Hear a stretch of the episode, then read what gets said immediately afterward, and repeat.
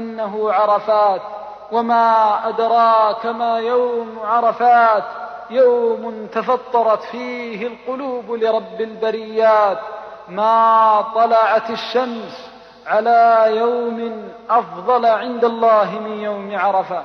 أخي ما أخي إذا طلعت عليك شمس ذلك اليوم فناد النفس نداء صادقا هو يوم واحد. وقد كان من لطف الله وتيسيره أن جعل الموقف بعد الزوال سويعات فاحتسب عند الله تبارك وتعالى فيها بالدعوات وادخل إلى عرفات بقلب منكسر لرب البريات وأصب من سنن النبي صلى الله عليه وسلم ما بين لك حتى إذا انتهيت من صلاتك وسمعت المواعظ التي ينبغي لكل مؤمن بالله واليوم الآخر أن يترسم نهجها وأن يسير على سبيلها حتى إذا قضيت ذلك كله سرت إلى الموقف سرت بذلك القلب المنكسر إلى الله تبارك وتعالى. سرت وأنت تتذكر ذنوبا بينك وبين الله. والله يصير العبد إلى الموقف.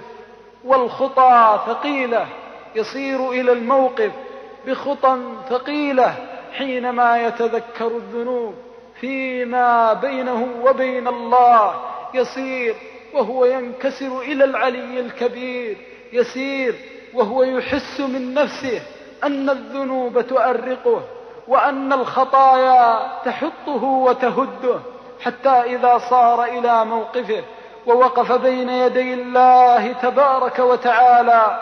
نسي الدنيا وما فيها. نسي الدنيا وما فيها. وأقبل على الله. يناجيه ويناديه بين لوعتين. لوعة الماضي ولوعة المستقبل.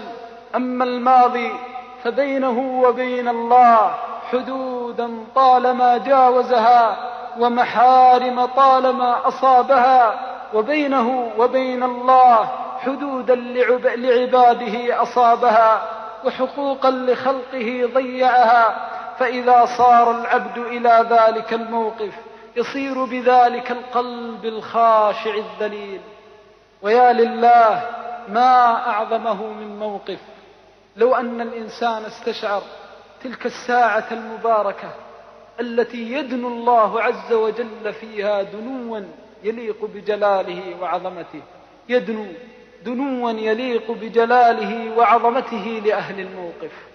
ويقول لملائكته ما أراد هؤلاء ما أراد هؤلاء؟ يقول بعض العلماء استفهام إجلال وإعظام وإكبار. أي أي شيء أراد هؤلاء؟ يدل على أن الله سيصيبهم من رحمته ورضوانه بما لم يخطر على بال. ماذا أراد هؤلاء؟ أينسى الله تبارك وتعالى وما كان ربك نسيا تلك الخطى التي قدمت بها عليه؟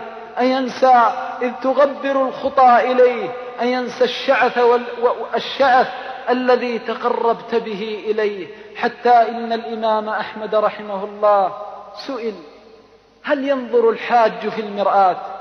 قال إن كان ينظر من أجل إصلاح شعرة فلا حتى لا يذهب شعثه. يقول بعض العلماء إن الله تعالى يباهي بشعث الإنسان وغبره. ولذلك استحب العلماء إذا كان الإنسان له إزار فاتسخ أو أصابه شيء من القدر أن يقف به حتى يكون أبلغ في الذلة لله عز وجل. حتى يكون أبلغ في التجرد من الدنيا حتى يكون أبلغ في أنه يحس بالآخرة وأنه والله ما قدم لكي يتعالى على عباد الله ولكن ليذل لله وجل الله. حق والله للعبد أن يتذلل وحق له أن ينكسر.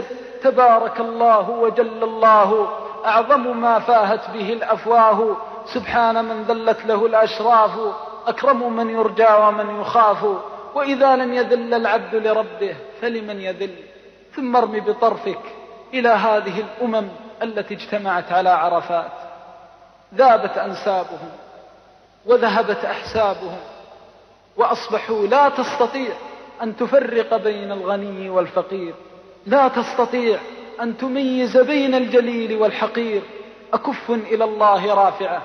وعيون من خشيته دامعة وقلوب وأفئدة لجلاله منكسرة كم فيها من مظاهر تراهم وكأنهم على صفة رجل واحد ولكن بين بعضهم بعضا من الفضل والدرجات كما بين السماء والأرض. بماذا بالقلوب؟ وقفوا في تلك المواقف وقلوبهم متباينة في الإجلال والإعظام والانكسار والذكر للعظيم القهار. لذلك يوم عرفة يوم مشهود ويوم يذكرك. هذا اليوم يذكر بالموقف بين يدي الله عز وجل. ولذلك إذا وقف العبد بعرفات ونظر إلى تلك البريات ونظر إلى تلك الأصوات والصيحات فسبحان من علم لغاتها وسبحان من ميز ألفاظها وسبحان من قضى حوائجها لا يخفى عليه صوت ولا تعجزه حاجة. أحد فرد صمد صمد لا يعيه سؤال سائل. لذلك أحبتي في الله النظر في حال يوم عرفة. يذكر بالله تبارك وتعالى. وقف بعض السلف مع بعض مع بعض الخلفاء فجاءت صاعقة. والناس وقوف بعرفة. ففزع الناس فزعا شديدا وفزع الخليفة سليمان رحمه الله فزعا شديدا من تلك الصاعقة. فقال له عمر يا أمير المؤمنين هذه بين يدي رحمته فكيف بالتي بين يدي عذابه؟ إذا كان هذا والناس ينتظرون المطر وهم وقوف بين يدي رحمة الله بين يدي الله يرجون رحمته فكيف إذا وقفوا بعرصات يوم القيامة؟ وكما ثبت في الخبر يقول لقد غضب الله في هذا اليوم غضبا لم يغضب قبله قط لم يغضب مثله قط. وهذا يدل على عظيم الموقف بين يدي الله تبارك وتعالى. اللهم سلمنا من ذلك الموقف اللهم سلمنا منه. بعظمتك يا عظيم ورحمتك يا رحيم. أحبتي في الله يوم عرفة وما يوم عرفة. كل من حولك يحرك وجدانك. كل من حولك يحرك إحساسك. إن كان القلب قاسيا والله يصير خاشعا. تسمع هذا يبكي وهذا يشتكي وهذا يشجي فتقول سبحان الله من لهذه الحاجات سوى الله؟ من لهذه الدعوات غير الله. جاءوا إليه من بلاد بعيدة وقطعوها في أزمنة مديدة. جاءوا بهموم لا يفرجها سواه وكربات لا ينفسها أحد عداه جاءوا وكلهم يقين في أنه ليس لحاجتهم أحد غيره. وحق لهم ذلك. لذلك أحبتي في الله وما هي إلا لحظات حتى يشاء الله عز وجل للعبد. فينقضي موقفه وتغيب عليه شمسه ويأذن الله لأهل ذلك الموقف بالانصراف. وتأتي تلك الساعة العصيبة. والله إنها لمن أمر الساعات في الحج وأعظم ساعة في الحج يتألم الإنسان فيها ساعة الانصراف من عرفة. ساعة الانصراف من عرفة. لا يدري هل الله عز وجل قبل دعوته أم لم يقبلها. لا يدري هل أجاب الله سؤاله أم لم يجبه لا يدري أمرحوما أم محروما. لا يدري أيعطيه أم يحرمه. فلذلك يبلغ بالإنسان من الشجا والأسى ما لا يعلمه إلا الله. أفيض ربي فهل أنت راض عني أم لست راض عني؟ يناديه بقلب متقطع منفطر رباه إن لم ترضى عني فارض عني قبل أن أفارق موقفي. يناديه بحسرة يناديه بقلب متقطع شوقا إلى رحمة الله حتى لا يكون محروما من عفو الله وفضل الله. لذلك أحبتي في الله ساعة مؤلمة ساعة تهز وجدان المؤمن حينما يتذكر أنه ينصرف من ذلك الموقف.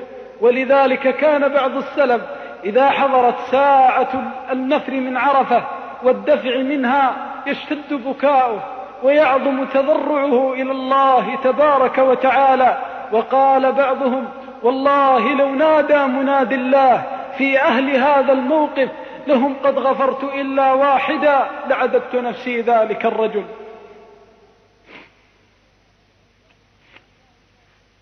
حتى إذا سرت بين الشعاب وسرت بين تلك الوهاد فلا إله إلا الله كم يسير عليها عبد كيوم ولدته أمه من ذنوبه.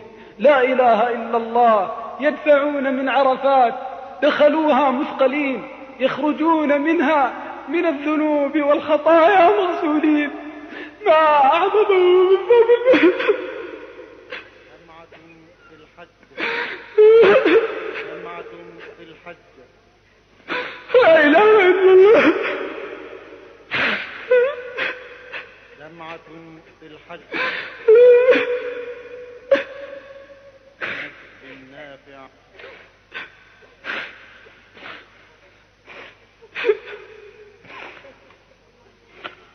يسيرون بين تلك الشعاب يسيرون بين تلك الأودية كيوم ولدتهم أمهاتهم ما نظر الله إلى سيئات مضت ما نظر الله إلى ماض ما نظر الله إلى ماضي ولا عامله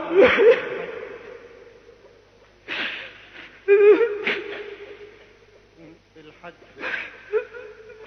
جمعة في الحج.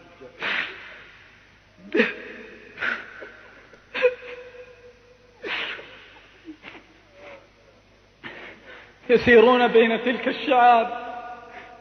يسيرون من الذنوب كيوم ولدتهم أمهاتهم. مغسولين مطهرين مرحومين. فيا لله كم دعوة كتب لصاحبها سعادة لا يشقى بعدها أبدا. ويا لله كم دعوة كتب لصاحبها رحمة لا يعذب بعدها أبدا. يسيرون بين تلك الشعاب العزيزة عند الله بقلوب مليئة بإجلال الله. لبيك اللهم لبيك لبيك لا شريك لك لبيك إن الحمد والنعمة لك والملك لا شريك لك. يحسون معناها ويتلذذون حلاوتها ويصيبون فضلها وبغيتها. ثم إلى المشعر.